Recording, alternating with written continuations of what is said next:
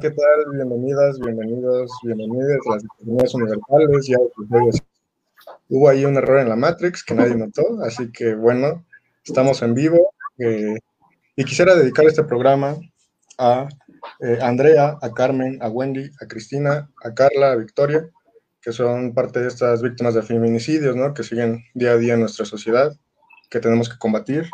A Leo, que fue parte de esta negligencia, ¿no? Que hay en el país, en el mundo. A Cumán y a todos los seres que se me hayan pasado, pues también programa por ustedes.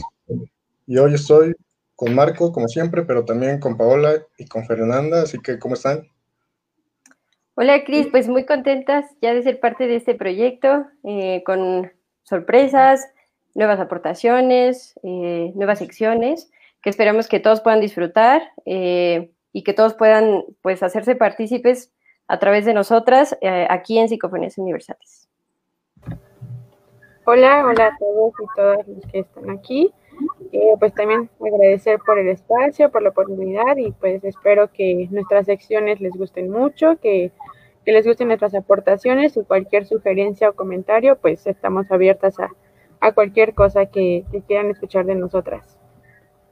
Hola Carlos, nuevamente, este, sí, ya, ya volvimos, fue el ensayo, este, para estar aquí, pero pues, muy contentos de anunciarles, ¿no? Bueno, ya las conocieron un poco, ya las anunciamos en redes, pero aquí ya están con nosotros, Pau y Fer, que se integran de manera permanente al equipo de Psicofonías Universales. Y recuerden que pueden este, escucharnos en Spotify, Apple Podcasts como Psicofonías Universales. Ya tenemos página oficial de Facebook, estamos actualmente en ella. Pueden seguirnos en Twitter, TikTok y, e Instagram. Por algo si nos estaba pasando, y ahí está, para que nos sigan y nos escuchen. YouTube también, ¿no? Ah, YouTube, sí.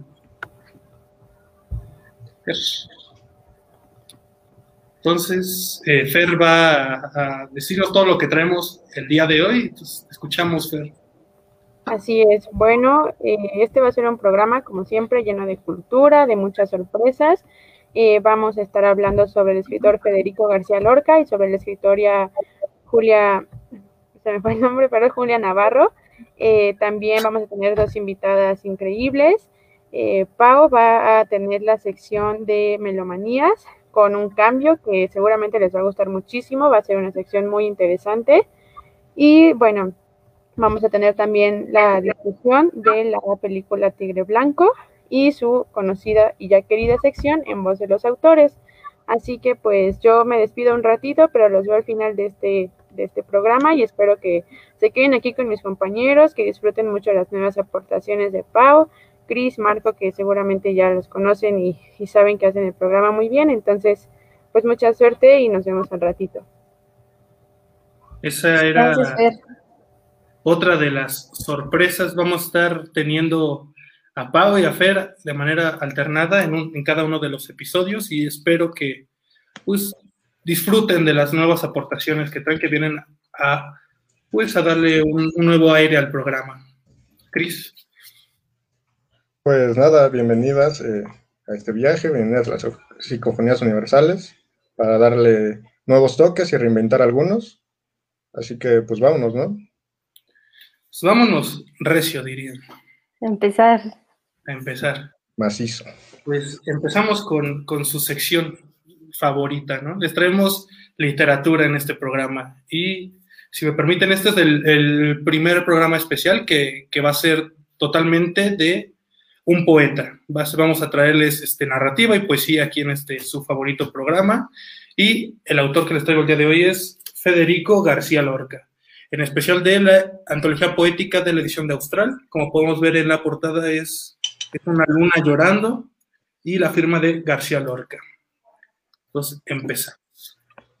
Hay autores que con su vida y su escritura levantan un mundo propio, único, que apenas cuesta identificar en medio de un mar de palabras, de imágenes y de emociones. Este es el caso de Federico García Lorca, el escritor en lengua castellana más conocido y popular después de Cervantes, y quizá el poeta español más apreciado, leído, citado y traducido en el mundo. Es, por así decirlo, un mito contemporáneo, un personaje que encarna en sí mismo el vitalismo y la tragedia del artista y del hombre, y que condensa en su obra extraordinaria las grandes y universales contradicciones humanas. La obra de García Lorca la podemos dividir en tres etapas muy claras. En este episodio realizaré un condensado de estas etapas y les daré una pequeña muestra de la prolífica obra de este autor para que se animen a leerla por ustedes mismos. Así que comenzamos.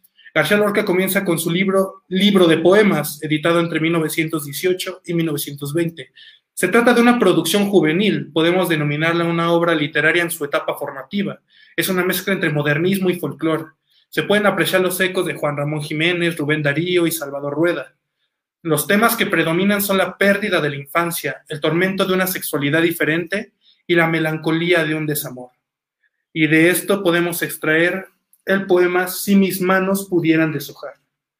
Yo pronuncio tu nombre en las noches oscuras, cuando vienen los astros a beber en la luna, y duermen los ramajes de las frondas ocultas, y yo me siento hueco de pasión y de música, loco reloj que canta muertas horas antiguas, yo pronuncio tu nombre en esta noche oscura, y tu nombre me suena más lejano que nunca, más lejano que todas las estrellas y más doliente que la mansa lluvia.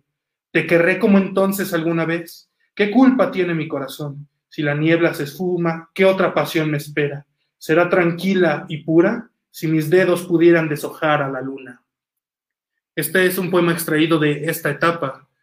Y posteriormente vendría el poemario Suites, editado entre 1920 y 1923. Este trabajo se considera un verdadero rompecabezas. El autor murió sin ordenar su obra. Mucha quedó dispersa entre sus amigos cercanos como Luis Buñuel, Salvador Dalí y revistas de la época. Acabada o no, esta obra es decisiva para García Lorca, una obra íntima en donde se, se enfrenta a preguntas que le angustian como el tiempo, la muerte y lo que pudo ser y no fue. De esta época extraemos Mundo. Mundo, ángulo eterno, la tierra y el cielo, con bisectriz de viento, ángulo inmenso, el camino derecho, con bisectriz de deseo. Las paralelas se encuentran en el beso.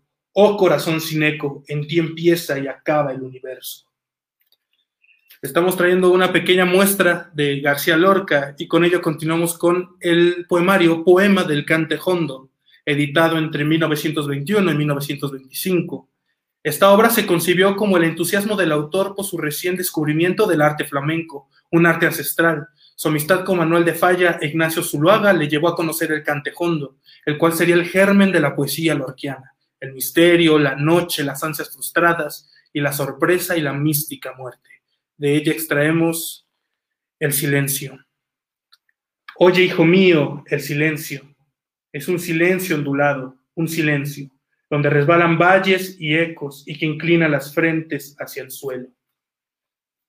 Son pequeñas muestras de, la poesía de García Lorca y con ello seguimos con su vida que sería Canciones, editado entre 1921 y 1924. En esta obra llama la atención del manejo del verso corto y el sentido musical del autor.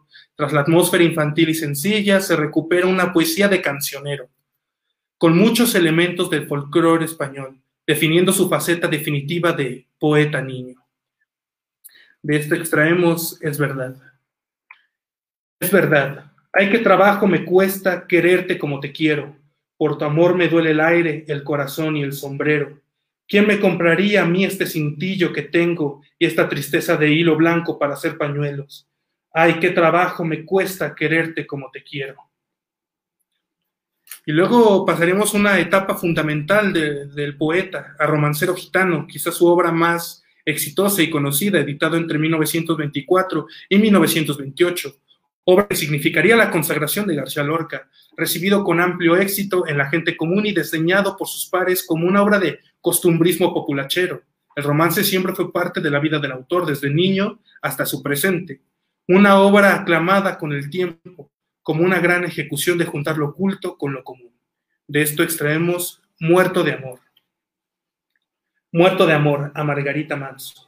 ¿Qué es aquello que reluce por los altos corredores? Cierra la puerta, hijo mío, acaban de dar las once. En mis ojos sin querer relumbran cuatro faroles. ¿Será que la gente aquella estará fraguando el cobre? Ajo de agónica plata la luna menguante, pone cabelleras amarillas a las amarillas torres, la noche llama temblando el cristal de los balcones, perseguida por los mil perros que no la conocen, y un olor de vino y ámbar viene de los corredores. Al tiempo en que se realizó romance, Romancero Gitano, elaboró una serie de odas este, odas de carácter y métrica diversa. La más conocida, sin duda, es la dedicada a Salvador Dalí en versos alejandrinos, es decir, de 14 sílabas. Un poema sobre la estética cubista, poco fidedigno históricamente hablando sobre la amistad que hubo entre ellos hasta el romance, el gran romance que llegó a sentir García Lorca por Salvador Dalí. Y de este extraemos los primeros versos de Oda a Salvador Dalí. Una rosa en el alto jardín que tú deseas, una rueda en la pura sintaxis del acero, desnuda raya de niebla impresionista, los grises oteando sus balaustradas últimas. Los pintores modernos en sus blancos estudios cortan la flora séptica de la raíz cuadrada. En las aguas del Cerne un iceberg de mármol enfría las ventanas y disipa las hiedras. El hombre pisa fuerte las calles enlosadas. Los cristales esquivan la magia del reflejo. El gobierno ha cerrado las tiendas de perfume. La máquina eterniza sus compases. De esto pasaríamos a otra etapa, una igual definitiva como Romancero Gitano, que es el poemario Poeta en Nueva York, de 1929 a 1930. Poema sobre su estancia en Nueva York y Cuba, una obra compleja, producto de una ruptura amorosa y una crisis de estética por la crítica y el éxito de Romancero Gitano. La ciudad le deja una profunda impresión reflejada en los versos libres, sin control que podemos encontrar en el poemario, ampliando su simbolismo que es cada vez más rico y complejo. Los temas tratados son la soledad, la muerte, la identidad, la homosexualidad y las dualidades, y de ellas extraemos vuelta de paseo. Asesinado por el cielo, entre las formas que van hacia la sierpe y las formas que buscan el cristal, dejaré crecer mis cabellos, con el árbol de muñones que no canta y el niño con el blanco rostro de huevo, con los animalitos de cabeza rota y el agua harapienta de los pies secos, con todo lo que tiene cansancio sordomudo y mariposa ahogada en el tintero, tropezando con mi rostro distinto cada día, asesinado por el cielo. Con esto vamos a Diván del Tamarit, que es una, tras la experiencia americana y como un poeta llegado a la madurez, realiza un homenaje a los poetas arabiguandaluces, una tradición que llega hasta la Arabia preislámica, conjunto de poemas de verso libre y asonantados. De esto extraemos del amor desesperado. La noche no quiere venir para que tú no vengas ni yo pueda ir, pero yo iré, aunque un sol de alacranes me coma la sien. Pero tú vendrás con la lengua quemada por la lluvia de sal el día no quiere venir para que tú no vengas ni yo pueda ir, pero yo iré entregando los sapos mi mordido clavel, pero tú vendrás por las turbias cloacas de la oscuridad.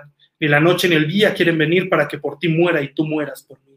Entramos a, las fases últimas del autor, del poeta, con los dos últimos poemarios, seis poemas galés, que fue editado entre 1932 y 1934. Producto de un viaje a tierras gallegas y de una gran impresión, realiza una reivindicación a poetas gallegos y portugueses de su formación poemas en forma de copla y romance, dándole su lugar a la tradición peninsular española. Imos hilandeiros orel adobado, pravera adolescente afogado, imos hilandeiros veriña doar, antes que seguía río leve promar. Su alma coraba ferida pequeña, en baixo arumes de pino a derbas, a hoga despenada baixaba da lúa, cubriendo delirios a montana nua. Y con eso entramos a la última obra escrita, llamado Sonetos del Amor Oscuro, publicado post-mortem, resurgido por un nuevo amor y por la moda de Lope de Vega y Garcilaso, el soneto fue la forma predilecta para escribir sobre el amor. Con esto revelaría su homosexualidad, sin embargo, en estas épocas ocurre el golpe militar español que daría inicio a la guerra civil y el posterior franquismo. García Lorca sería fusilado, por supuesto, en la Segunda República y por sus preferencias sexuales, apagando prematuramente una luz en la literatura que seguramente hubiera sido merecedor a un premio Nobel. Y con esta recopilación de su obra de García Lorca, terminamos con Soneto de la Dulce Queja. Tengo miedo a perder la maravilla de tus ojos de estatua y el acento, que de hecho me pone en la mejilla la solitaria rosa de tu aliento. Tengo pena de ser en esta orilla tronco sin ramas, y lo que más siento es no tener la flor, pulpa o arcilla para el gusano de mi sufrimiento. Si tú eres el tesoro oculto mío, si eres mi cruz y mi dolor mojado, y soy el perro de tu señorío, no me dejes perder lo que he ganado, y decora las aguas de tu río, con hojas de mi otoño enajenado. Y esto, Cris y Pa, fue lo que les traje del especial de García Lorca. Espero que les haya gustado. ¿Qué les, qué les pareció?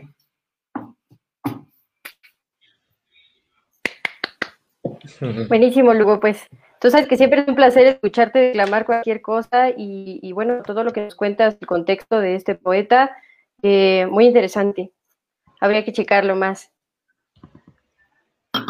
Sí, un, un personaje muy pasional, ¿no? Muy, amoroso incluso, que pues vivía en una época rica en ese sentido, ¿no? Del arte, se codeaba un poquito con personajes en ese sentido, tanto físicamente como eh, desde el verso, ¿no? Desde, desde la cultura. Entonces, pues ya saben, tienen que checar las recomendaciones y un poeta que no se pueden perder. Sí, integrante de la generación del 27 y Pau nos preparó algo, su, su primer libro aquí en el programa, entonces los micrófonos son tuyos, Pau. Sí, muchas gracias. Bueno, primero que nada, muchas gracias a toda la gente que, que está mandándome un saludo, que está aquí apoyando. Eh, muchas gracias por apoyar el proyecto, de verdad. Eh, es algo que, que, todos le echan muchas ganas, que todos quieren aportar, pues para que la gente esté más adentrada en la cultura, en muchas de sus formas. Y bueno, del libro que yo les quiero hablar, eh, no lo tengo físicamente, es Dispara, yo ya estoy muerto, de Julia Navarro un libro que leí el año pasado por cuestiones escolares. Sin embargo, es uno de los libros que más ha impactado mi vida porque me dejó con una, pues una gran reflexión. Eh, el libro, para empezar, aquí en la portada se puede apreciar la plaza de Hermitage en San Petersburgo, en Rusia. y bueno, esta historia va de dos familias, una familia judía y una familia palestina árabe. Eh, que terminan cruzando sus caminos. Eh, el libro, como tal, mm, sería un poco confuso decir que hay un solo protagonista porque la historia eh, da vueltas al pasado y regresa al presente. Todo inicia con una entrevista a, un, a un judío por parte de una chica de una ONG. Entonces empieza a contar esta historia de cómo se empieza a poblar Israel. Eh, es una novela histórica que se lleva en este contexto de la cuando la población judía empieza a llegar a este territorio pues palestino y es, mm, es muy interesante ver cómo el libro se desarrolla que desde el inicio, porque yo lo dividiría en cuatro partes, que sería eh, el inicio en Rusia, que es por eso que la portada inicia en esta plaza, donde eh, había, bueno, llega Samuel Zucker con su papá de niño y se empieza a adentrar eh, mientras va estudiando en el socialismo. Entonces, eh, pues ser un judío socialista en esta época, todavía antes de la Revolución Rusa, a finales de 1800, pues yo lo veo como un que traía pegado un cartel de oféndeme, ¿no? O sea, porque toda la gente, eh, si no lo tachaba por ser judío, lo tachaba por ser socialista, entonces era una guerra que él siempre tenía consigo mismo. Eh, sin embargo, pues eh, el régimen zarista termina encontrando a los judíos pertenecientes a este socialismo y pues terminan exiliados de Rusia, huyendo. Y eh, bueno, todos los judíos, siempre que se despedían de alguna forma, hacían una frase, decían una frase haciendo alusión a que se iban a ver algún día en Israel, en la tierra prometida. Entonces, Samuel logra llegar a, Israel y eh, bueno, aquí viene la siguiente parte del libro donde se crea la Huerta de la Esperanza, donde empiezan a llegar muchos judíos eh, con estos mismos ideales, estos mismos pensamientos, pero ahora tienen que compartir terreno con una familia palestina, que era, eh, no eran los dueños de la tierra, pero ellos lo trabajaban, ellos vivían ahí, y con el hecho de que estos judíos eran socialistas, pues no podían echarlos a la calle, entonces empieza a haber una convivencia y una verdadera amistad basada en respeto, pero me llama mucho la atención porque estas dos religiones siempre, eh, pues son lo que rigen la vida de estas personas pertenecientes, son más como una comunidad. Entonces, eh, es muy interesante ver el respeto que se tienen entre todos, la amistad que llegan a desarrollar. Sin embargo, pues existen diferencias, ¿no? Eh, empiezan los malentendidos, eh, vienen eh, otras generaciones que pues no pueden entender bien cómo sus padres eh, podían llevarse también. Y después viene la siguiente sección, que es, bueno, la Segunda Guerra Mundial, que sabemos que, bueno, las personas que lo sufrieron de una forma más terrible aún que otras fueron los judíos. Entonces, este, viene todo esto del holocausto, algo un poco difícil de leer, sobre todo, bueno, testimonios de la novela, que son muy de mujeres muy hirientes. Eh, y bueno, la siguiente sección es el final, que de verdad hay que leer hasta la última frase del último párrafo de la última página para poder entender el título de este libro, que fue, pues sí te quedas en suspenso, ¿no? O sea, no es de esos libros que te cierran con algo definitivo, sino que pues hasta te lo dejan a tu imaginación. Entonces, este libro eh, en esa cuestión me hizo reflexionar mucho, pues con el tema de la tolerancia, que no es imposible, o sea, realmente es algo que sí se puede llegar a lograr, pero a través del respeto, y eh, no un respeto selectivo, sino un respeto hacia todos. Y eh, a pesar de que fue un ejercicio académico, yo es un libro que me gusta recomendarlo a la gente, un poco extenso, pero Isabel, ay, perdón, este, Julia Navarro es periodista, aparte de, esto, entonces tiene muchos datos históricos eh, dentro del libro que son muy interesantes porque nos pueden ayudar a entender un poco la historia desde finales de 1800 hasta, eh, bueno, el libro acaba en 1948 cuando ya inicia la creación del Estado de Israel. Eh, bueno, sin embargo, sabemos que es un Estado que no todos los países reconocen. Entonces, pues también nos deja nuestro criterio eso. Y bueno, Julia Navarro eh, este, ha mencionado que esta novela no se trata de resolver ese conflicto histórico, pues porque es un tema que sabemos que hasta la fecha no está resuelto, pero eh, sí trata de darle una solución a los problemas de sus personajes en esta novela. Entonces eso es de lo más interesante de este libro, un libro eh, que yo lo recomiendo para todas las personas, con un lenguaje muy accesible también. Entonces, pues bueno, esa sería mi aportación sobre mi libro, que espero de verdad se den la oportunidad de poder leerlo. Eh, muy bueno, creo que pone en la mesa un tema muy importante, ¿no? Sobre la tolerancia, el respeto. Y sí es, es importante, ¿no? Que la creación del Estado de Israel, además de, pues, puso una bomba de tiempo en el Medio Oriente, además, sobre ciertos conflictos que no han sido resueltos sobre religiones, sobre aceptación. Entonces creo que nos encamina bien sobre que el respeto y la tolerancia van a ser la solución a todos esos problemas. Sí, gran recomendación. ¿eh? Parece que es eh, un sentido muy geopolítico, ¿no?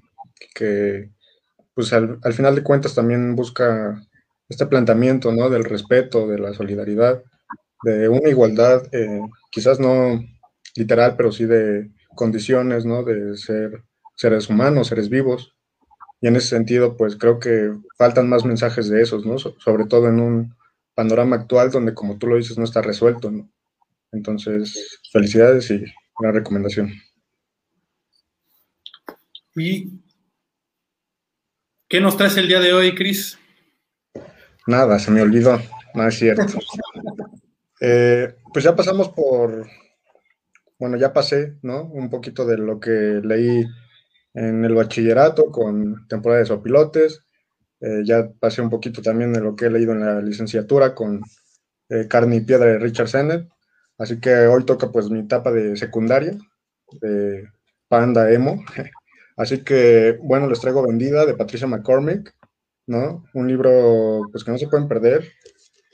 Eh, que habla asuntos de, del Himalaya, ¿no? Es decir, un contexto, pues, oriental, en donde esta protagonista llamada Lakshmi eh, vive, pues, en una aldea, ¿no? De, digamos, eh, de estas costumbres y tradiciones, ¿no? Bien arraigadas en este tipo de, sociedades orientales más eh, marginales, ¿no? Hay que decirlo.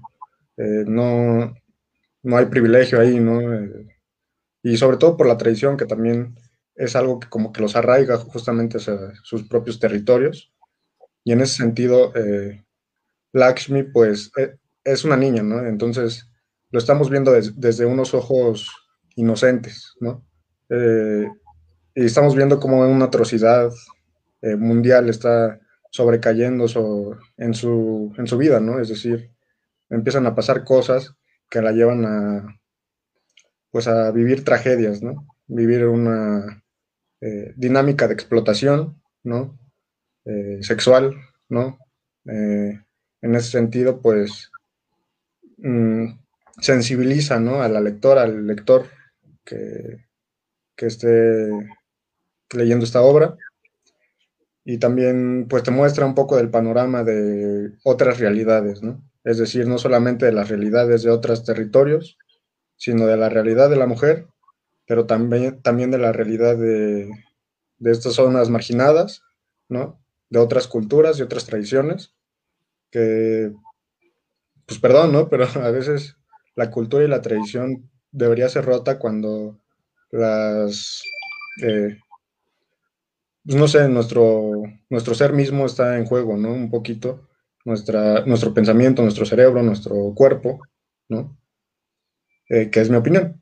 Entonces, bueno, les voy a leer eh, algo ligerito, ¿no? Algo rápido, porque es una obra que está escrita de manera que se lee fácil, ¿no? Porque son eh, renglones, ¿no?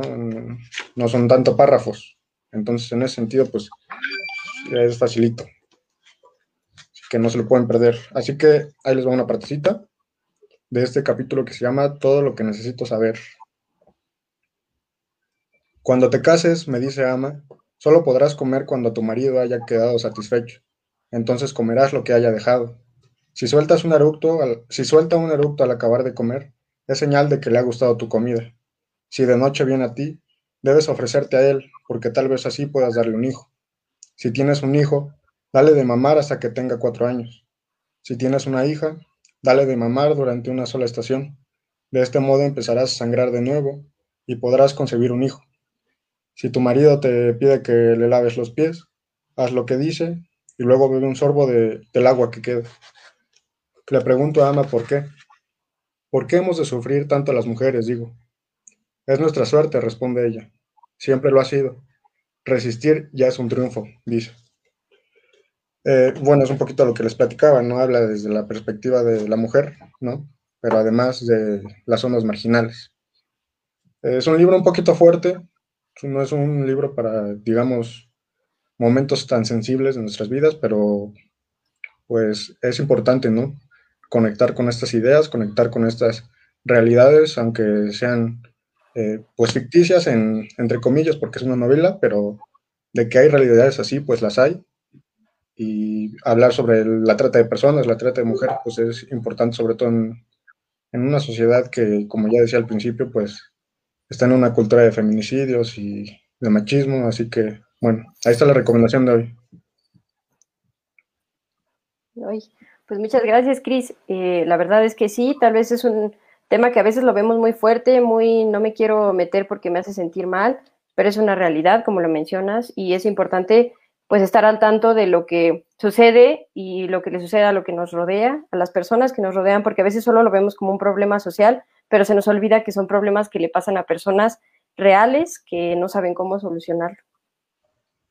Sí, y eh, a veces la ficción es más real que la misma realidad y es un medio para exponer este tipo de realidades y creo que es de conciencia, es, hay que concientizar a las personas que hay valor del privilegio, ¿no? No porque tú no lo estés sufriendo, significa que no exista aquel problema. Entonces, ahí le dejamos la recomendación del buen Chris, siempre con conciencia social, también este, el enfoque que nos dio Pau y muy buenas las recomendaciones del día de hoy. ¿Qué más tenemos, Chris, en el programa de hoy? Eh, bueno, gracias por sus comentarios. Eh, nos dejaron, como siempre, tareita, ¿no?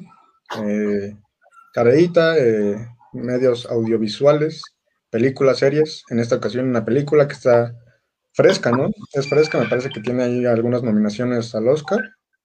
Si no mal entiendo, si no mal recuerdo. Está disponible en Netflix. ¿Y qué película es? Eh, bueno, es una película que se titula The White Tiger, el tigre blanco, una película hindú, eh, con actores, me parece que también este, la mayoría hindús, y pues que también trata pues un tema social, un tema eh, que sucede en India, que es esto de las castas.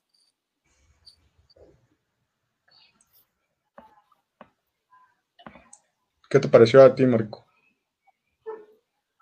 Pues muy bueno. Eh, además está basado en una novela que si, si quieren, bueno, en un próximo capítulo traerlo, porque pues sí hay, ¿no? Divergencias entre novela y película, pero está muy bueno, ¿no? En cuanto al tomo, como ya habían comentado, toca el tema de las castas, ¿no? Y de que existe una esclavitud moderna, ¿no? en, este mundo, realmente porque estamos atados al capital, al dinero, y eso es lo que le pasa a nuestro protagonista, ¿no? Se va y se, se alquila para diversos servicios a las clases adineradas en, en, la capital de India. Y creo que es una historia que va a más, ¿no? Va, ¿Crees que va a ser de esas películas donde se mantiene el status quo del protagonista y que al final queda una, una reflexión algo pesimista? Pues, no, no hay nada que hacer, pero la película desemboca en otro en otra vertiente donde el protagonista es consciente de lo que está sufriendo y, trata de liberarse, ¿no? Llegando al clímax de la historia. ¿A ti qué te pareció, Chris? Me sorprendió, la verdad es que no sabía nada de esta película, eh, estuve un poquito ignorante en ese sentido hasta que nos la recomendaron.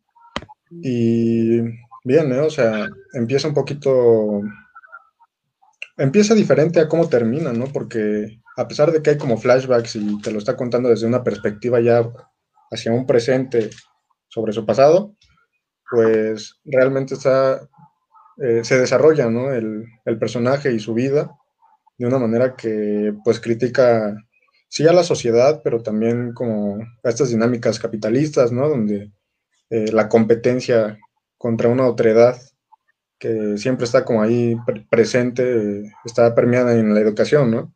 Eh, también este sentido de, pues del clasismo, ¿no? De cómo el de arriba siempre cree que por tener más recursos económicos, pues eh, las clases medias y bajas pues pueden ser tratadas como quieran, ¿no? Y pues no, no, em, buenas actuaciones, me parece que el protagonista sobre todo eh, lo hace muy bien, ¿no? Sí, pues la verdad, eh, también pues eh, como dicen, no es una película que va dándote lo que estás esperando, o sea, de repente sí, ay, te cambiaba las cosas era como que, ay, no sé, no me lo imaginaba, ¿no? Pero, eh, bueno, algo que me llamó mucho la atención de la película, que me parece que ya, eh, bueno, Alfonso Cuarón lo había tratado en Roma, fue lo de esta actitud de servicio que tienen los de abajo y cómo las personas de arriba eh, pues los jefes eh, los tratan, el chantaje de la familia, de tú eres mi familia, tú no eres empleado, pero siempre esos comentarios de, eres familia, siempre eh, siguen con un comentario de, de ayúdame, límpiame. O sea, como yo me acuerdo que, que, bueno, Guillermo del Toro hizo esta aclaración cuando, cuando salió Roma, eh, en la parte donde Cleo salva a los niños, eh, ella fue la que salvó a los niños de morir y va seguido de un, sí, pero tráeme un licuado de plátano, ¿no? O sea, como que los deshumanizan en cierta parte al hecho de, de tú no perteneces aquí, recuerda de dónde vienes, ¿no? Entonces, eso, algo que se puede ver también muy reflejado en esta película de, de Tigre Blanco. Sí, bueno, creo que lo que más me impactó narrativamente hablando es cuando el protagonista se da cuenta de la educación que está recibiendo, ¿no? Que es más precaria que la de las clases adineradas, ¿no? Donde dice, ¿por qué mi padre me dijo, no me dijo que me tenía que lavar los dientes? ¿Por qué nunca me dijo que no me tenía que rascar las íntimas? ¿Por qué nunca me dijo que huelo feo, no? Entonces es un, es un shock para el protagonista de saber que que realmente no es familia de, la gente a la que sirve, simplemente lo ven como un medio para, si existe un delito, ser un chivo expiatorio, si la casa está desarreglada, es para que la arregle, para ser un chofer. Y entonces creo que es muy interesante, creo que es una película que, que sí debemos ver porque te da, deja con un buen sabor de boca, más como el clímax, y además te aporta una crítica social este, muy puntual. Sí, justamente eh, acerca de esta deshumanización, pues también se desconoce, ¿no? El mismo protagonista de su pasado, de quién es, de dónde viene, y de repente pues le cae el 20, ¿no? De que no, de que para las clases altas él sigue siendo pues el empleado, ¿no? Entonces, pues ahí está la recomendación, Tigre Blanco, tiene ahí por... ¿Sí? Bueno, nada más iba a comentar que está en Netflix porque hay que pero si quieren verla, ahí está, en Netflix, grandes actuaciones y una gran historia. Pau, ¿con qué te quedas de esta película? Pues igual, pues eh, a reflexionar, la verdad es una película que de repente sí se puede hacer larga, pero porque la historia eh, va, no va de lo que siempre vemos, ¿no? De que es que pobrecito y viene de abajo, pero al final es el bueno y termina dándoles una lección a todos. Y eh, yo creo que sale de eso y pues es un poco más cruda en cierto punto. Entonces, ahí queda Tigre Blanco, la recomendación. por si no saben qué ver estos días de cuarentena, pues ahí está. Mm, ahí en la frase de la película. En tu país es igual, es así como que te llega, ¿no? Es como, es la India, pero como que sí reconoce un poquito, ¿no? De, de, este lado del charco. ¿Qué calificación le ponen ya para acabar? Eh, pues mira, yo no soy una experta de cine, ni mucho menos, pero eh, por el tema de que se me hizo un poco largo, pero que siento que trata este tema social eh, bien, yo creo que yo le pondría un 8. Un 8-5. Antes del saludo, digo, antes de la calificación, le mandamos un saludo a Samuel Telles Palmer, que siempre nos aquí este, mandando saludos. Y yo creo que le, le mando igual un 8, yo creo que un 8 está, o sea, creo que el protagonista se lleva totalmente la actuación, él y el hermano como que es el borrachí, el que, el que termina dándole algo, para no spoilear, creo que también se lleva la, actuación, entonces un 8, y pago.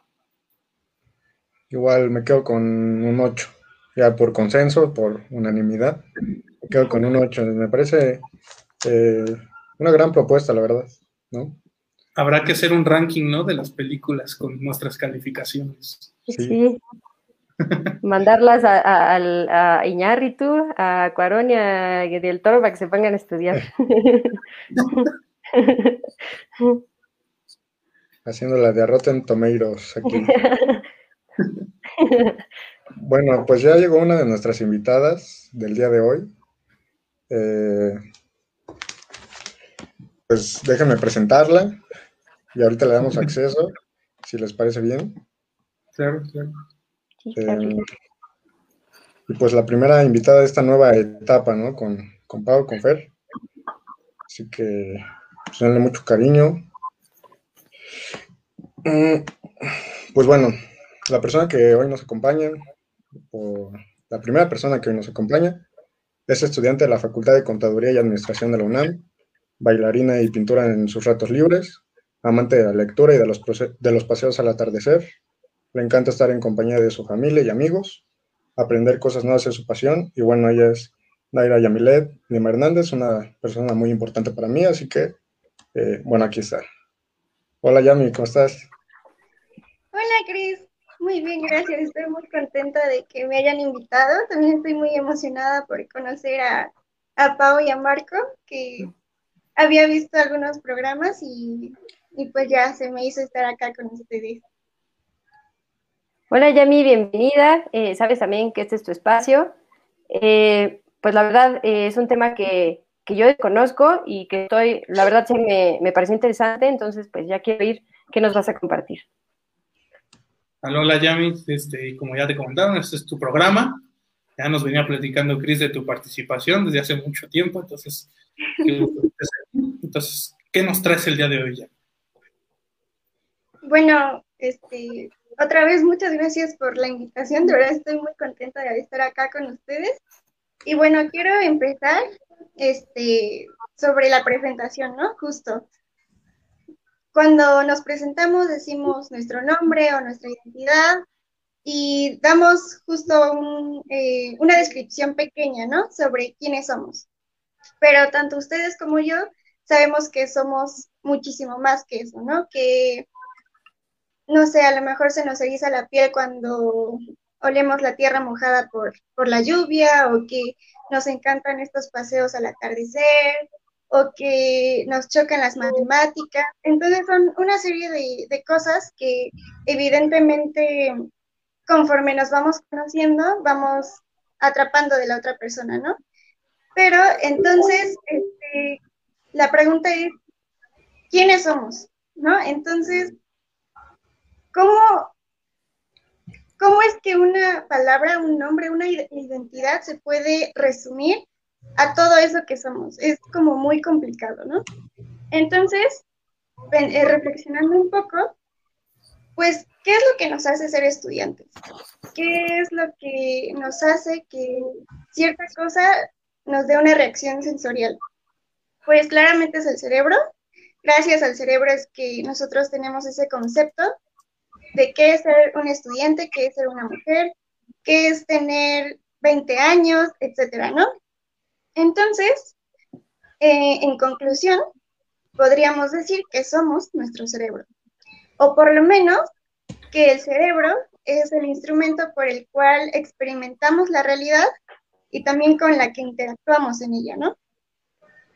Entonces, este, por otro lado, eh, antes se pensaba que, que llegando a una edad adulta uno ya no podía aprender cosas o era un poco más difícil adaptarse a ciertas circunstancias, ¿no?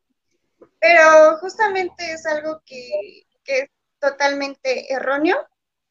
Ese dicho de a perro viejo ya no se le pueden enseñar trucos nuevos. Está demostrado que no es verdad. Eh, lo que pasa es que, claro, a ver, eh, sí que existen varias barreras biológicas que lo que hace es que conforme vamos envejeciendo hay como ciertas pautas y es un poco más complejo, sin embargo, no es imposible, ¿no? Eh, en la mayoría de los casos es justo por una decisión propia, ¿no? Decidimos nosotros no trabajar esta parte del cerebro, decidimos no este, como en los músculos, ¿no? Tenemos que hacer ejercicio, tenemos que tener una flexibilidad para poder trabajar nuestro, nuestro cuerpo y lo mismo sucede con el cerebro. Entonces, esta cualidad este, de flexibilidad se llama justo neuroplasticidad, ¿no? Lo que nos permite crear nuevos hábitos y la entrada a nueva información. Ahora, pasando a este, los principios de administración cerebral por Italy, este, estos están basados en el sistema de entrenamiento de educación cerebral. Y bueno, ¿qué es lo que dicen? El primero es la sensibilización cerebral. En esta despierta los cinco sentidos, mejora el funcionamiento fisiológico y alienta el conocimiento cerebral. El segundo, de versatilización cerebral, es justo esta flexibilidad en los circuitos cerebrales libera el cerebro de hábitos rígidos y permite la entrada a nueva información, como ya les había comentado. Y el tercero es la renovación cerebral. Esta limpia los residuos emocionales, alienta una visión positiva de la vida y desarrolla la inteligencia emocional. La integración cerebral une distintas áreas del cerebro, ¿no? Como la del hemisferio derecho y el izquierdo para que trabajen en conjunto este, intensifica la comunicación entre los hemisferios, libera capacidades latentes. Y el último, que es el quinto, es el dominio cerebral. Este nos permite crear nuestro propósito de vida y da pauta para un mayor control ejecutivo del, cerebro, ¿no? Entonces, bueno, como, como esto es mucha información y la verdad es que no me da la vida, y tampoco el programa, porque, a ver, que yo me voy como hilo de medio, entonces, este, si me paso el tiempo, me dicen, porfa, porque a mí me encanta y yo, yo me sigo, yo me sigo. Entonces, bueno, les voy a hablar un poquito sobre el segundo, que es este, versatilización cerebral, justo de esta flexibilidad. Y bueno, eh, vamos a, poner un ejemplo. Nosotros, eh, generalmente cuando escogemos una optativa, pues nos vamos a la que más nos gusta, no, no sé, a lo mejor en un área específica, ¿no? Pero justo dentro de esta área específica hay ciertas vertientes, hay ciertas materias en las que nos cuesta un poco más de trabajo, ¿no? Digamos que, no sé, en matemáticas somos muy buenos para estadística, pero nos cuesta el tema de eh, proyectos de inversión. Entonces, este, nos vamos a estadística, ¿no? Entonces, ¿qué es lo que pasa?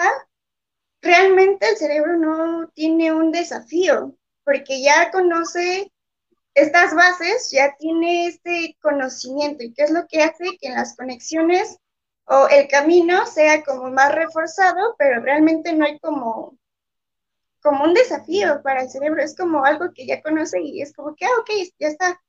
Pero, ¿qué pasa cuando entonces nos vamos, por ejemplo, a, a proyectos de inversión que nos cuesta un poco más de trabajo? Pues justamente es, el cerebro permite que haya unas nuevas conexiones y este, genera nuevos patrones de conocimiento. Esto también nos da una ventaja de capacidad para que entre nuevas cosas, para que se rompan también este, hábitos que, no nos gustan y que evidentemente son, son malos. Entonces, bueno, quiero hacer una dinámica con ustedes, si es que me lo permiten, para ver más o menos cómo funciona esta, esta versatilización cerebral. Y bueno, en lo que consiste es que con su mano derecha van a hacer este juego de piedra, papel o tijera, pero sin la cancioncita. Entonces solamente van a poner así el puño, piedra, papel, tijera, y van a hacerlo con fluidez y rapidez, primero de la derecha y después de la izquierda. Y ya cuando tengan este dominado este movimiento, lo que vamos a hacer es que en el lado derecho o sea, vamos a hacerlo al mismo tiempo de manera que una mano siempre gane, no importa cuál sea. No se pueden quedar empate. Entonces, este, a ver, vamos a empezar primero con Chris. claro, porque estoy aquí, ¿verdad? Porque traigo a Godzilla aquí atrás. sí, Bueno, a ver. Algo así, ¿no? Y después, a ver, sería como así. Ajá. es difícil, ¿eh? A ver, como así. Em, y luego, maldición, así. eh, más rápido, Chris. No, está difícil. Eh, van mis compañeros, ¿no? Yo creo. A ver, Pau. Con la derecha, ¿verdad? Primero. Sí, primero.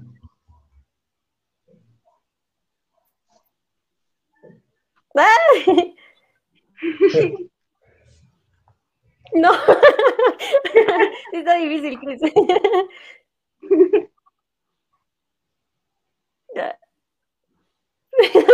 Es que no sé, no, no, no sé cómo hacer que esta mano también piense al mismo tiempo. Sí, está justamente un poco complicado. Pero yo creo que Marcos, tiene cara de que, que sí, le sale. Nos va a enseñar. Pero que sí le sabe. Eh, vamos, pero... Es como pistola. Es flow. sí, sí, algo así. Sí, sí. Algo así.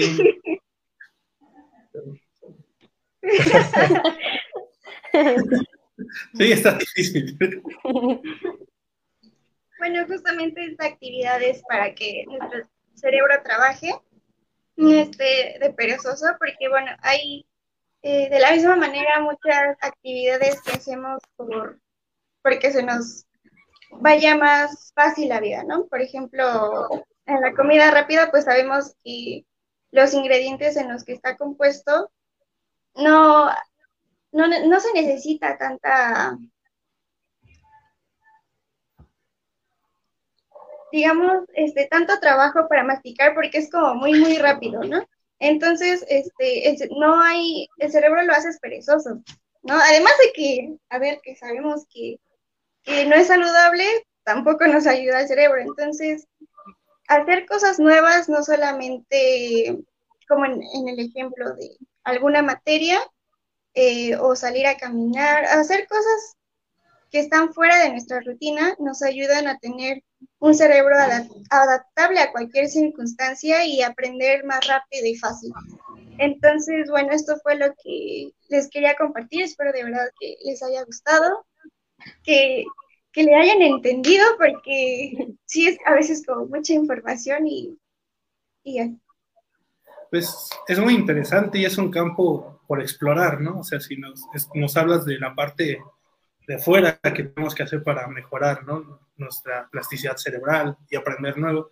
También está interesante lo que ocurre dentro del cerebro. Este, está interesante, es un campo sin explorar esto de la renovación neuronal, sobre las células madre y todo eso. De hecho, salió un artículo hace poco, o sea, no, no, no es que lo hagan, pero salió un artículo donde dice que el consumo de cocaína este, las conexiones. Ojo, no estoy promoviendo el consumo de cocaína, exacto, dice Marco.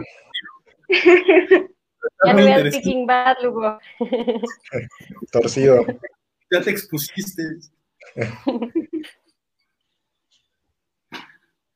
No, pero sí, es muy interesante lo que mencionas porque de repente yo creo que no sabemos que tal vez el intentar otra cosa pues puede ayudarnos a, nuestro cerebro, ¿no? A, nuestra misma adaptación, como tú lo mencionas. La verdad es que yo no, pues no, no tenía idea de que ese podía ser un ejercicio mental. O sea, yo por ejercicio mental entiendo de esos así que te ponen adivinanzas, cosas así, ¿no? Pero mira, como algo tan cotidiano, pues puede pues aportarnos mucho. Así es, sí. Sí, y hay como muchas cosas que podemos hacer. Eh, justo Ilchi, eh, dentro de estos principios, también habla sobre la caminata, ¿no? Que es un ejercicio que a veces no hacemos. Por ejemplo, caminamos y pues vamos pensando en mil cosas. Y lo que él propone es que tengamos despiertos nuestros cinco sentidos, es decir, que estemos atentos a lo que vemos al mismo tiempo que al viento que sentimos o a la tierra que estamos, por la cual estamos caminando, etcétera, ¿no? Y, y ayer, justamente ayer, este, lo intenté y por el camino que siempre paso me di cuenta de que había unas dos palmeras creciendo y habían alrededor de ella varios pajaritos, o sea, y siempre paso por ahí, nunca me había yo dado cuenta, entonces, este, sí es muy interesante este, poner en práctica estos, estos principios y es muchísimo más fácil con estas actividades que realmente no tienen gran, gran ciencia y es algo que podemos hacer día a día. Perfecto, pues muchas gracias, Yami. Ha sido un honor tenerte aquí en Psicofonías Universales. Es espacio y pues gracias por cultivarnos un poquito más de esta experiencia cerebral. No, gracias a, ti, Cris, a Marco, a Pau por prestarme un poco de su espacio, por escucharme. De verdad estoy, estoy muy contenta de estar acá con ustedes y pues sí, espero que, les haya gustado mucho. Gracias.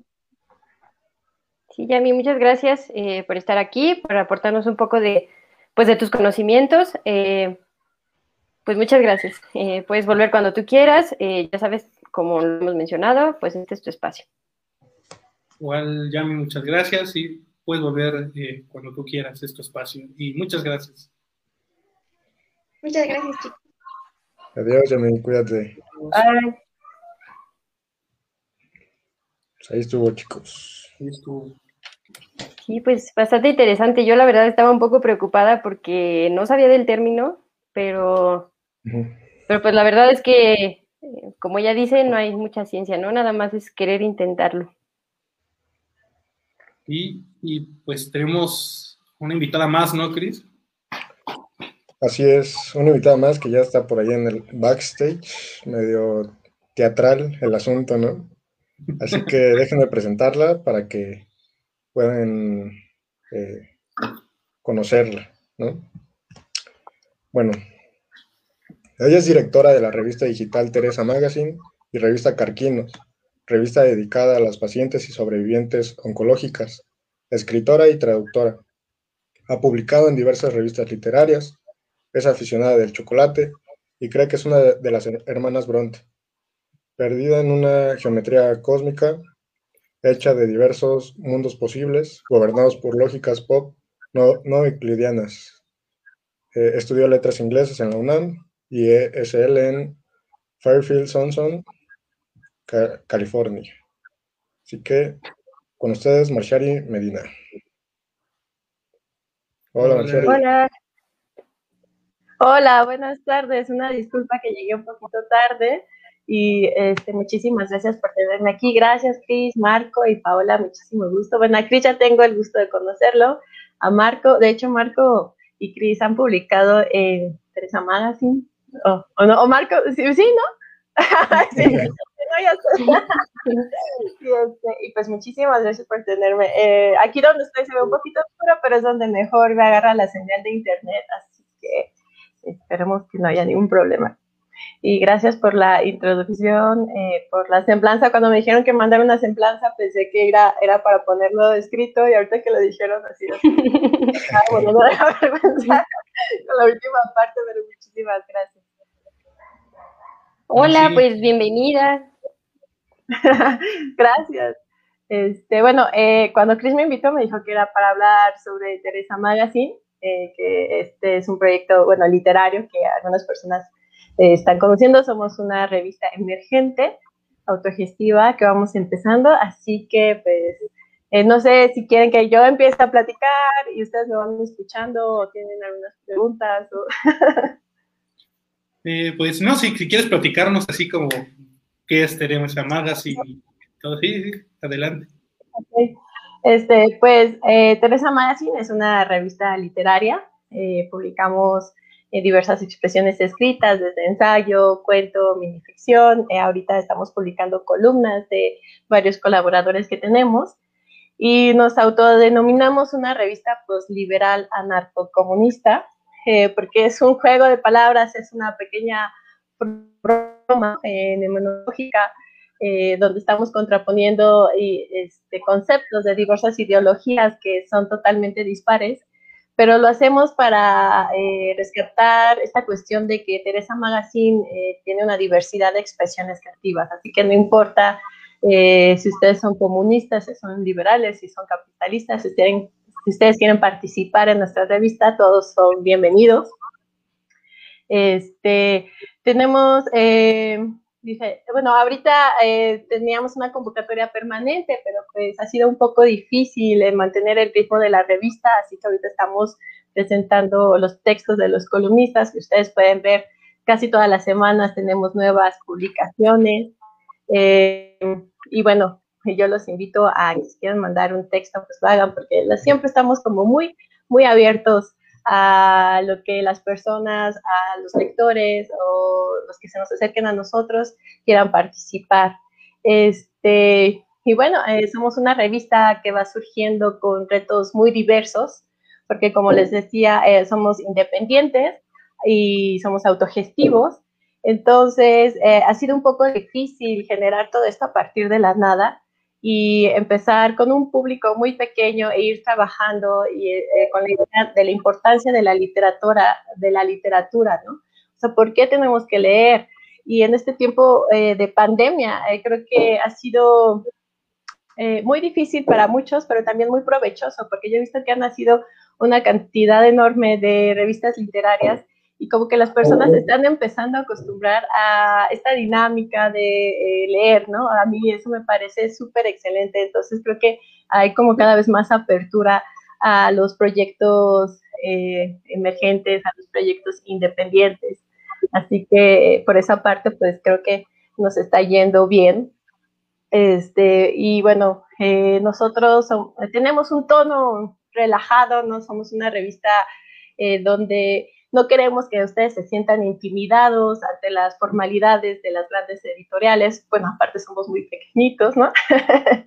Pero pensamos que somos una especie de trampolín para que ustedes puedan aprender, experimentar eh, con nosotros, desde mandar un texto a una convocatoria y que quizás se los rechacen y volverlo a trabajar y reescribir hasta tener la dicha de poder publicar y compartir eh, esa colaboración con sus amigos y sus familiares y que los lean. Y que se presenten como escritores emergentes. Entonces, este, pues sí, creo que somos un espacio un tanto lúdico, eh, porque creo que es necesario restarle un poco de seriedad a este mundo que en los últimos meses, en el último año, ha sido muy difícil. Pues si mis compañeros, bueno, me permiten iniciar con... Tenemos algunas preguntas, ¿no? Ok, ok, claro. Este, ¿a, dónde te ha llevado Teresa Magazine? ¿Cuál, ha sido la trascendencia hasta ahorita para, ti, Sherry? ¿A dónde te ha llevado Teresa Magazine? Eh, en, en lo personal, a mí me ha llevado a sentirme muy contenta como, con mi trabajo como editora, eh, sobre todo porque sé que cuando alguien publica, eh, tiene la dicha eh, de, pues, de verse en la página web, de compartirlo con sus amigos. Y cuando yo leo los comentarios de los autores o de sus familiares, de sus compañeros, que le aplauden, que le dicen, wow, no sabía que tenías ese talento, a mí eso me llena de una satisfacción personal muy, muy grande, ¿no? También eh, me ha permitido como jugar con, varias ideas que he tenido respecto a la literatura, eh, poder hacer conversatorios, eh, poder sacar convocatorias que a mí me parecen interesantes y eso como que me ha permitido pues también rescatar esa parte literaria mía que yo tenía un poco abandonada. yo estudié letras inglesas, pero me dediqué a trabajar en otras cosas, sobre todo cuestiones muy administrativas. Y este, entonces, como que ha rescatado esa parte de mí que está en contacto con la literatura, con escribir. Eh, eh, me encanta esta parte de conocer gente de diferentes lados, ¿no? con esto, eh, pues está muy padre que ya uno puede conectar con escritores argentinos, colombianos, de España, de donde sea, sin ningún problema y que los podamos publicar. Sí, porque, bueno, otra vez interrumpo, pero vi que en una revista, no sé Mania, los mencionó o algo, algo había de, ello, de Teresa Majas. Ah, sí, es una entrevista que me hizo una amiga mía que se llama Beatriz Paz. Ella es colaboradora de esta revista alemana que se llama Solkes.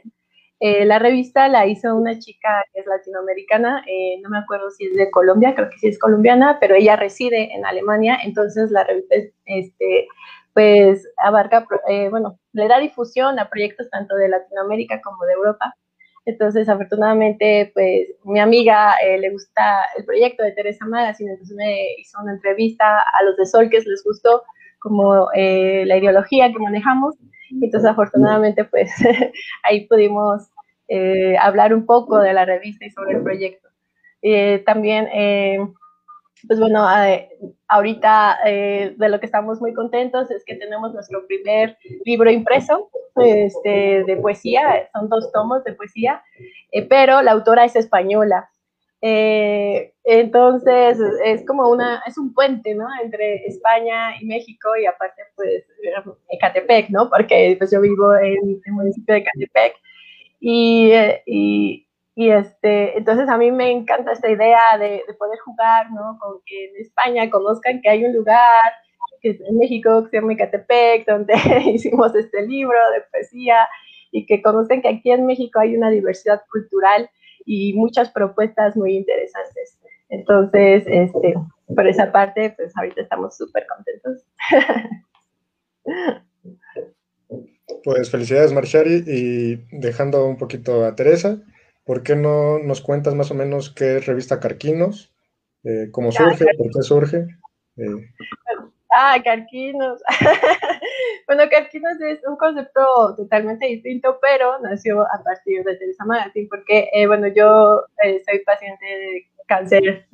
Bueno, ya afortunadamente ahorita estoy en remisión, pero cuando yo empecé Teresa Magazine yo estaba todavía en tratamiento, de hecho acaba de terminar mi última quimio. Y pues yo quería retomar un poco esto que me gusta eh, de la literatura, entonces inicié Teresa Magazine, pero yo, yo eh, bueno, pues con esto del cáncer empecé a conocer muchas chicas que eran escritoras, fotógrafas, o sea, dedicaban a cualquier otra cosa que a mí me motivaba mucho, eh, me, me, inspiraban. Y entonces yo publiqué una, una, entrevista en Teresa Magazine, ¿no?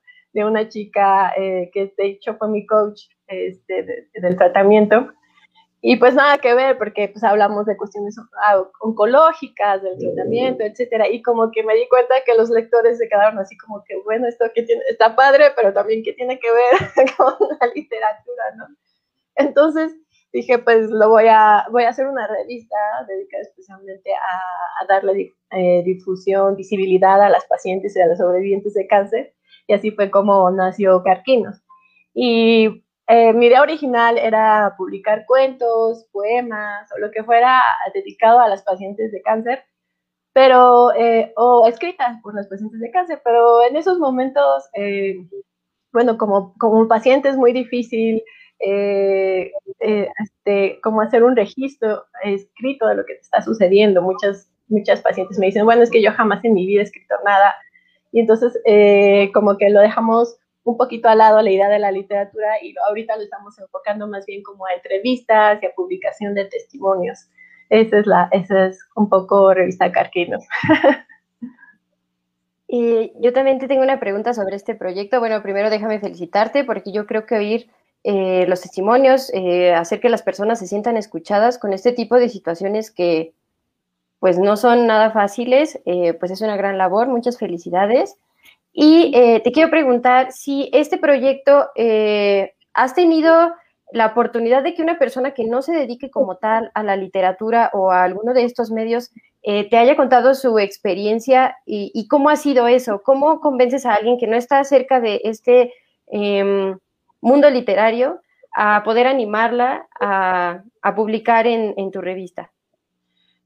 Este, la, sí, la mayoría de las chicas, de hecho, o las personas que han publicado en revista Carquitos no, no se dedican a la literatura, pero, eh, por ejemplo, en mi caso, para mí fue muy terapéutico escribir durante esos momentos. Incluso iniciar con Teresa Magazine también me ayudó muchísimo a enfocar mi mente en otras cosas. Entonces, yo creo que la literatura en general tiene un poder de sanación muy fuerte. El acto de escribir yo creo que es súper terapéutico. O sea, desde que tú te sientas a, a, escribir lo que sea, ¿no? O sea, cualquier pensamiento que, que tengas en tu mente y ahí como que empiezan a fluir un montón de emociones. Entonces, eh, pues es algo que eh, yo empecé a platicar desde mi experiencia y las personas que me empezaron a escuchar, eh, que eran compañeras de tratamiento, em, se empezaron a animar y muchas me han platicado que al momento de que se sientan a escribir su testimonio, sienten que empiezan a reflexionar sobre un montón de cosas que no habían procesado antes, empiezan como a liberarse un poco y se sienten muy contentas con el resultado. Yo, este, la verdad es que les agradezco muchísimo el esfuerzo que hacen porque no, no es difícil, que no es fácil eh, exhibir esa parte tuya con personas, con, otras con otras personas, ¿no? Aunque lo platiques con compañeritas de tratamiento, como que no es fácil ponerlo en el papel y sepas que otros te pueden leer y juzgar, ¿no? Entonces, este camino eh, que tú has creado con este otro proyecto, eh, tú, bueno, mencionas eh, que ha sido terapéutico para ti. yo también, bueno, la verdad estaba interesada en saber qué tanto esto te, había ayudado, pues, a salir adelante durante tu tratamiento. Creo que ya contestaste un poco la pregunta, pero yo creo que, bueno, sería interesante saberlo para que también, pues, más personas, pues, se lleguen a animar a hacer pues alguna otra actividad, ¿no? Que los pueda ayudar, eh, pues a enfocarse en otra cosa. Sí, yo, yo creo que en general eh, todas las artes tienen como esta función sanadora, o sea, eh, por ejemplo, parte como de acompañamiento terapéutico que yo llevaba era enfocarse mucho en encontrar un nuevo hobby, o si ya tenías un hobby, retomarlo, para que tu mente no esté enfocada como en todo lo que está sintiendo tu cuerpo, porque el tratamiento es muy, muy agresivo. Entonces hay momentos en los que a lo mejor estás sintiendo mucho dolor, muchísimas náuseas, mucha angustia, y cuando tú te sientas a, no sé, a crear algo, a pintar, a escribir, a tejer o lo que sea, tu mente automáticamente eh, se enfoca en otra cosa y todo, y todo lo que estabas sintiendo como que queda a un lado, ¿no? Entonces, eh, bueno, eso como paciente yo ya lo sabía. Y a mí me gusta escribir, ¿no? Entonces, por eso fue que yo me enfoqué a esta cuestión de, la revista y la literatura.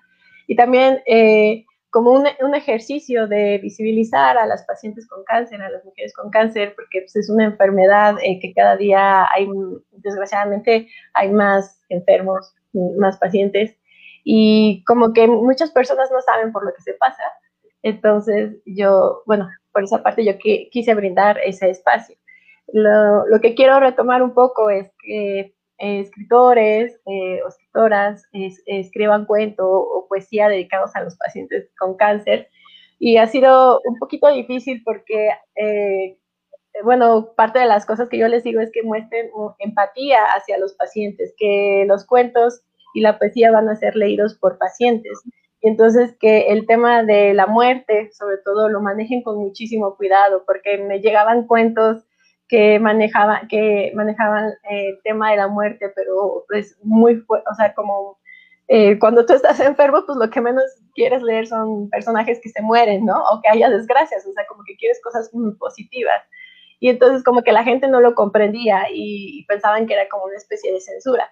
Entonces, bueno, eh, pues fue que cerré esa convocatoria y pues me dediqué más bien con las pacientes, ¿no? que entienden un poco más el concepto y entre ellas mismas saben qué pueden decir y qué no pueden decir para no hacer sentir mal a los demás. Y bueno, este, a mí también tenía como, he visto los collages que haces y creo que están impresionantes. Ah, ¿Cómo, cómo, cómo surgen? Bueno, ¿cómo, cómo nace ese, arte? Porque pues, es arte lo que, lo que haces. Ay, muchas gracias. Pues a mí de pequeña me gustaba muchísimo hacer collages. Este, mi mamá me inscribió a un taller de artes plásticas. Eh, pues yo estaba bien chiquita, tenía yo creo que como nueve años. Entonces eh, nos enseñaron como diversas técnicas, desde hacer colados, este, pintar con óleo, y entre esas nos enseñaron a hacer collages. Entonces yo tenía eh, muchísimos cuentos en ese entonces, libros con ilustraciones, y entonces yo hacía mis paisajes y ilustraba cosas y hacía mis cuadritos. De hecho, em, de lo que me arrepiento muchísimo es que mi abuelito me regaló la colección completa de Memín Pingüín. O sea, yo tenía todo, o sea, todo. Y entonces, este, pues a mí se me ocurrió cada vez que quería hacer un collage, yo recortaba los cuentos de Memín Pingüín, porque Memín Pingüín era como de mis personajes favoritos y los hacía. entonces, ya, fue como que pasó esa época, pues ya seguí creciendo y, eh, teniendo otros intereses. Y esos collages, aparte, pues se fueron a la basura, ¿no? Porque pues ya sabes cómo son las mamás, así de, ay, ¿para qué voy a guardar todo esto? y ya, este, pues ya con esto de Teresa Magazine, me vi en la necesidad de que a veces yo, yo, yo quería ilustrar los cuentos. Entonces, eh, pues dije, no, no, no soy muy buena dibujando, no soy muy buena pintando, pero me gusta hacer collages, que de repente los hacía así, cositas chiquitas. Y entonces los em, traté de empezar a hacer digitales, este, de una manera como pues muy básica, porque este, pues no, no los he trabajado eh, con herramientas como Photoshop, por ejemplo, que pues, estoy aprendiendo pero así fue como que empecé con los collages digitales para poder ilustrar algunos cuentos de Teresa Magazine.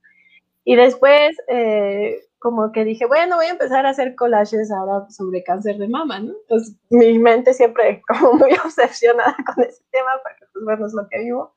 Y fue que empecé a hacer collages eh, un poco eh, para protestar con esta censura que hay en las redes sociales contra el cuerpo de la mujer, si tú enseñas un pecho mastectomizado, eh, pueden que te digan que rompes las reglas comunitarias de las, de las redes sociales, y entonces yo empecé a hacer collages para enseñar pechos, boobies, eh, de una manera que, que, o sea, como diciendo al Instagram, a ver, o sea, me vas a censurar esto, o sea, no estoy enseñando pornografía ni nada, ¿no? Entonces fue así que empecé con los collages digitales y pues de ahí ya se me fueron ocurriendo otras ideas y haciendo otro tipo de escenarios. Y, gracias que les gustan mis, mis debrayes visuales. Yo así les digo, son mis debrayes visuales. Somos fans aquí en Psicofonías Universales. Pues, eh, nada más si nos puedes decir eh, qué proyectos están por ahí, el fanzine de Jake Gyllenhaal, eh, ah. algo ahí que nos puedes contar. No, el, el fanzine es, es este, una colaboración con los no, los no letrados, con Luna Letus. Eh, eh, empezó con una broma eh, de pues, que a las dos nos gusta Jake, ¿no? y entonces dijimos, ay, vamos a hacer un fanzine dedicado a él, ¿no? Y, y, entre la broma dijimos, no, pues sí hay que hacerlo como, como un experimento de a ver qué sucede. Y entonces abrimos la convocatoria, que por cierto tiene una prórroga todavía, pueden mandar textos, ilustraciones o lo que quieran hasta el 15 de abril. Y, este, y pues ha sido como un experimento muy divertido porque obliga a, la gente como, ah, bueno, a los que son fans de Jake Gyllenhaal a, escribir algo o hacer eh, una ilustración o lo que sea dedicado a él y pues, eh, bueno, a mí se me hace como muy divertido, pero eh, esperamos que, que todos estén contentos con el resultado ya cuando lo vean. Y bueno, la idea es que podamos hacerlo digital. Y si tenemos alguna manera de hacerlo, también lo vamos a hacer impreso, pero pues vamos a ver si obtenemos los recursos. Y bueno, para la gente que nos está escuchando, ¿dónde te pueden seguir? ¿Dónde pueden seguir tus proyectos? Este, ay, de hecho ahí está Luna, sí. este, eh, pueden seguir a Teresa Magazine en Facebook e Instagram. En Facebook estamos como revista Teresa Magazine. En Instagram estamos como Teresa-Magazine. Este, Revista Carquinos, estoy solamente en Instagram como Revista Carquinos y bueno, si quieren seguirme a mí personalmente, eh, me pueden seguir en Instagram como Moncherry Cherry.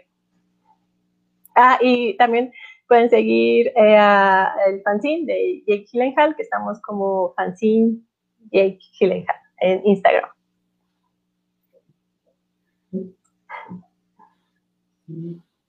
Pues muchas gracias, muchas gracias por compartirnos sobre tus proyectos, sobre esta experiencia tan personal que pues la has vuelto una forma de darle voz a muchas personas. De verdad, muchas felicidades.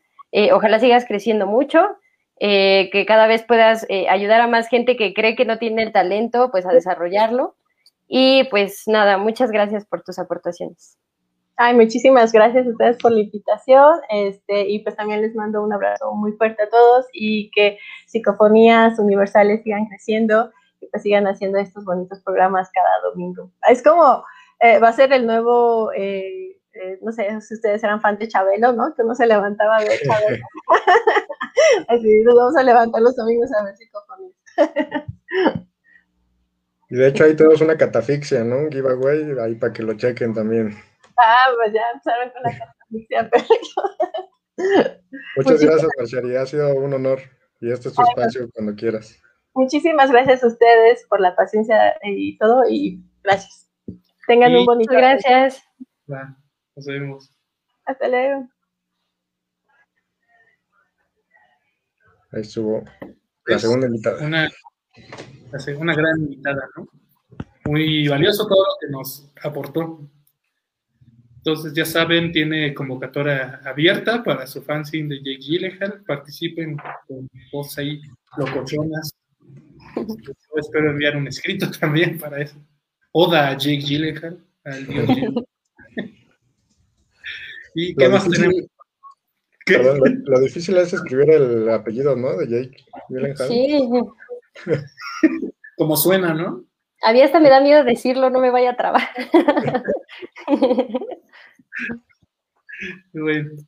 ¿Y qué más tenemos, Pau? ¿Nos tienes preparado algo especial? Sí, pues, este, en realidad yo, eh, pues quiero presentar una sección que ya existía, Melomanías, pero eh, pues le, voy, le estoy tratando de dar una reinvención y pues no hay mejor forma de dársela que eh, apoyando a la escena musical local. Y pues el mejor ejemplo de esto es eh, un proyecto musical que realmente está eh, pues reinventando la escena musical aquí. son el Harlem, es una agrupación musical creada en 2016 que pudimos apreciar su material desde el año pasado. su nombre surge, de hecho, de eh, un poblado neoyorquino donde se empezó eh, a hacer esta reinvención de la música, eh, que era en ese momento el jazz. Entonces, bueno, ellos se basan en esto para tener su nombre, que es el Harlem, como ya lo mencioné, y, y que en realidad es un proyecto musical muy prometedor, muy interesante, porque ellos se catalogan como rock alternativo, pero tienen una mezcla de sonidos muy padre, en realidad tienen elementos de jazz, como lo es eh, el sax que, que usan. Este, sus canciones llegan a tener estos solos de sax, eh, pues que le dan un toque muy especial a la, a música, los sencillos. Y eh, en cuestión de los otros instrumentos, el bajo, la guitarra, la batería, pues tienen muchos elementos funky que pues hacen un, una mezcla de sonidos bastante agradable para cualquier persona. En realidad yo no he escuchado de alguien que diga no me gusta el Harlem, pero eh, pues es un proyecto que tal vez no lo conoce mucha gente y siento que ya no puede seguir escondido para nosotros. Eh, ellos eh, han estado sacando material gradualmente, no nos han liberado todo.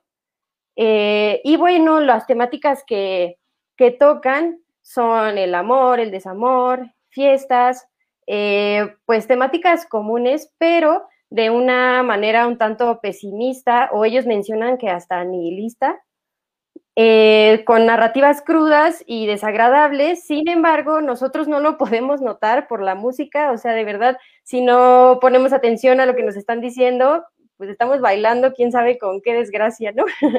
Pero es lo que los hace muy interesantes. Este, en realidad, toda, toda la música es una sinergia eh, muy buena. En realidad, eh, quiero decir que es uno de mis proyectos favoritos locales.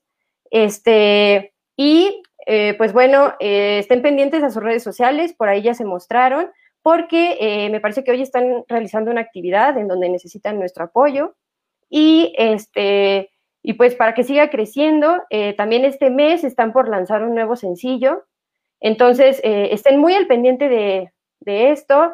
Y porque aparte, bueno, no lo había mencionado, ya se me estaba pasando, que es una banda muy interesante porque también eh, las letras de las canciones son tanto en inglés como en español, pero nunca pierden esa esencia. O sea, eh, siempre sabemos que es el Harlem y como les menciono, e, estos eh, instrumentos que suenan, de repente sí tienen, este, como que van en una misma sintonía, pero de repente ya están haciendo un solo y, y pues es muy interesante. el primer sencillo que nos dieron a conocer el año pasado fue Mr. Chinaski, que está basado en un personaje literario de Charles Bukowski. Y bueno, esta letra habla del trayecto también de este autor a, Los Ángeles, eh, un proyecto muy interesante que nos dejó con la boca abierta a más de una persona seguramente. Y eh, pues es lo que les, les quería mostrar para hoy. Eh, al ratito en el Instagram les vamos a estar compartiendo un poco de música para que los puedan conocer más, para que puedan este, incluirlos en sus playlists. De verdad que es material para la playlist que usas diario. Nunca nunca te va a cansar la música porque en realidad los sencillos están, les digo, tienen esa esencia, pero eh, son diferentes entre sí. Y pues eh, sería todo de mi parte por hoy. Eh, un agradecimiento a Caleb, el baterista que me pudo dar una pequeña entrevista para poder mostrarlo aquí. Y este, bueno, si tienen algún proyecto musical local, por favor pónganse en contacto con nuestro equipo porque este espacio es para que pues, le podamos dar difusión porque aquí queremos mostrar música de todos para todos. Es muy interesante este, todo lo que nos trajiste hoy. Eh, sí, es, es básicamente la idea de psicofonía, traer el arte, la cultura pues, a nosotros, la gente común, de a pie. Entonces, es muy interesante y, el próximo episodio volveremos con las demás secciones. Pau ya se queda de manera permanente con Melomanías, música para todos. Cris, ¿qué te pareció esta aportación? Excelente, no conocí el proyecto, pero nada más de escuchar lo que nos contó Pau, ya este, tengo ganas de, ponerlo ahí en el Spotify. yo les voy a decir sincerísima, cuando este, me pusieron el primer sencillo, eh, me lo puso mi hermana, y yo empecé a escuchar la música y yo le dije, o sea, íbamos en el carro, yo volteé y le dije, ¿son los Red Hot Chili Peppers? ¿Sacaron nuevo material? me dice, no, es mi amigo. Y yo me quedé, ¿qué? O sea, de verdad, eh, se me hizo súper sorprendente eh, este sencillo que les mencionaba. Y bueno, los otros ni se diga, eh, hay un EP por ahí en Spotify que vale mucho la pena escuchar. Vale, entonces ya saben, el Harlem, para incorporar sus nuevas este, playlists, en, Spotify, que lo escuchen, Spotify patrocínanos, este, ya saben. y, vamos con la que ya es tradición en, este, en este programa, en la sección que, que, es la más artística, la más de literatura, ¿no? Que la más cuadrada, vamos a ponerlo así. Vamos a darle voz a estos autores emergentes, entonces los dejo con mis compañeros en voz de los autores que nos traen el día de hoy, Cris y un par de textitos, eh, así que no sé si quieres leer tu primero, Pau, y después eh, Sí, sí, este, bueno, el texto que les voy a, leer un poco es este, de Alberto Guero, eh, es enviado desde Canadá y se titula Autocaligrafía. Madre, enséñame a escribir tu nombre con el pulso lejano de la piedra encendida. Enséñame a escribir el nombre de mi padre con el tiempo que escruta los lentos pesares. Enséñame a escribir el nombre de mi hermano con el filo del canto, con el árbol, y con la copa de sigilo que queda. Enséñeme a escribir mi nombre en el alfabeto ignoto que me entrega la noche, y que mis manos siguen dócilmente, como quien talla un recuerdo y un vínculo. Enséñame a escribir el nombre de Dios con el verbo encendido de la llama fecunda. Pues desde Canadá enviamos un saludo a Alberto Quero de este maravilloso texto. Eh, muy sabroso el lenguaje de la poesía, muy bueno. Entonces, ¿qué, te pareció, Pau, este texto? Eh, pues este, al momento de elegirlos, la verdad es que se me hizo un poco difícil eh, elegir entre los dos, pero siento que este tiene un toque nostálgico con el que me sentí pues un poco identificada, que me hizo quererlo entonces, eh, es por eso que, elegí presentar este, pero como lo mencionas, eh, pues trae un, buen lenguaje, eh, muy expresivo, y pues muchas gracias a Alberto por este gran texto. Pues muchas gracias, Pauto, y también Alberto, un abrazo hasta Canadá, ¿verdad? Sí, Canadá. Qué frío. bueno, este, pues yo les traigo algo de Rosalba Alcarajo, es sonorense, eh, tiene 30 años y por ahí eh, estarán apareciendo sus redes sociales. Así que, bueno, esto es desde el corazón. Me vi frágil, triste y aterrada. Me vi fuerte, firme y sonriéndole a la vida. Lloré, reí, grité y agradecí. Días raros con el pensamiento acelerado, Días buenos con la incertidumbre, por un lado. El arte siempre como aliado. Aprendimos con la pandemia que la distancia es el acto más grande de amor y el quédate en casa la única solución. El mundo nos necesita más, humanos, más despiertos, con el amor y la empatía tomadas de la mano en este futuro tan incierto. Agridulce mi sentir, grandes las ganas de vivir como grandes son los rayos de sol. Y hace extraños, añorados, añorando abrazos, perdón. Algo ha cambiado dentro de mí, dentro de ti, dentro de todos. Bueno, pues ahí estuvo un poema de estas épocas, ¿no? Tan difíciles, como viendo el amor. Y saben que esta asociación en voz de lo es para, para darle voz justamente a estos emergentes que se den a conocer. Este, nunca sabes cuándo va a ser la plataforma de alguien este, exitoso. Entonces aquí está la, la puerta abierta para todos ustedes. Entonces vamos ya casi llegando al final de este programa. Este, eh, muy buenas las colaboraciones. Entonces, ya tenemos convocatoria este, permanente para los textos. Y antes de cerrar, les quiero un saludo a las personas que más nos escuchan. Obviamente aquí en México es el grueso, pero también queremos mandar saludos hasta Galicia, Islas Baleares, Texas, New Jersey, que son los lugares donde más nos escuchan psicofonías universales. Y este, antes de pasarle con mis compañeros la despedida, los dejo con la frase del programa, de si tuviera que llevarme un libro a una isla desierta, preferiría ahogarme en el naufragio. Esto fue Psicofonías Universales. Compañeros,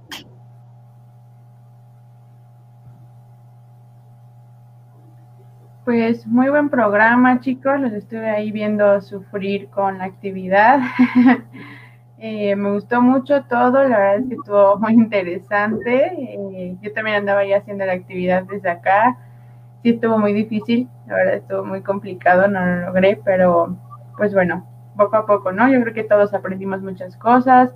Eh, sus libros me parecieron muy interesantes, los poemas, la verdad que el que leyó Chris sí me sacó ahí unas lagrimitas, porque ya pues después les contaré por qué. Eh, las recomendaciones de Pau me gustaron mucho y de hecho estuvo muy padre que estuviera aquí el, baterista ¿no? de la banda. Eh, seguramente sintió mucha emoción también al escuchar la recomendación y pues todo muy bien, todo muy bien, chicos. Sí, pues también quiero agradecerles por permitirme eh, darle pues este toque al programa.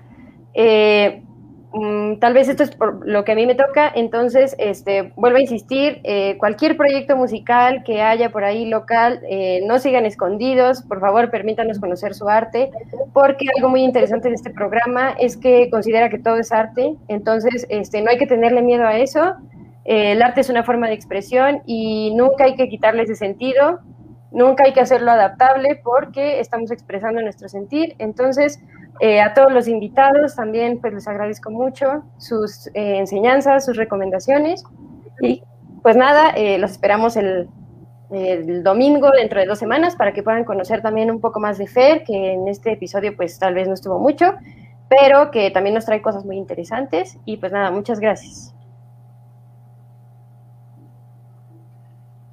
Eh, pues nada, muy agradecido con ustedes, con las invitadas que tuvimos y nuevamente con Marco. Es un placer eh, compartir el espacio, aprender cosas nuevas, eh, compartir arte, compartir cultura. Y pues nada, estaremos aquí dentro de dos domingos, las 4 pm. Ya se las sándwich. Ya saben, síganos en todas nuestras redes porque vamos a estar subiendo cosas nuevas estas nuevas integrantes que vienen a darle nueva frescura al programa. Escúchenos en Spotify, que ya subiremos en breve, esperemos hoy, este episodio, y en YouTube para que revivan los envíos, valga la redundancia. Entonces, muchas gracias a todos los que nos vieron. Eh, los queremos. Un abrazo. Nos vemos. Muchas gracias. Adiós. Gracias, gracias. Bye.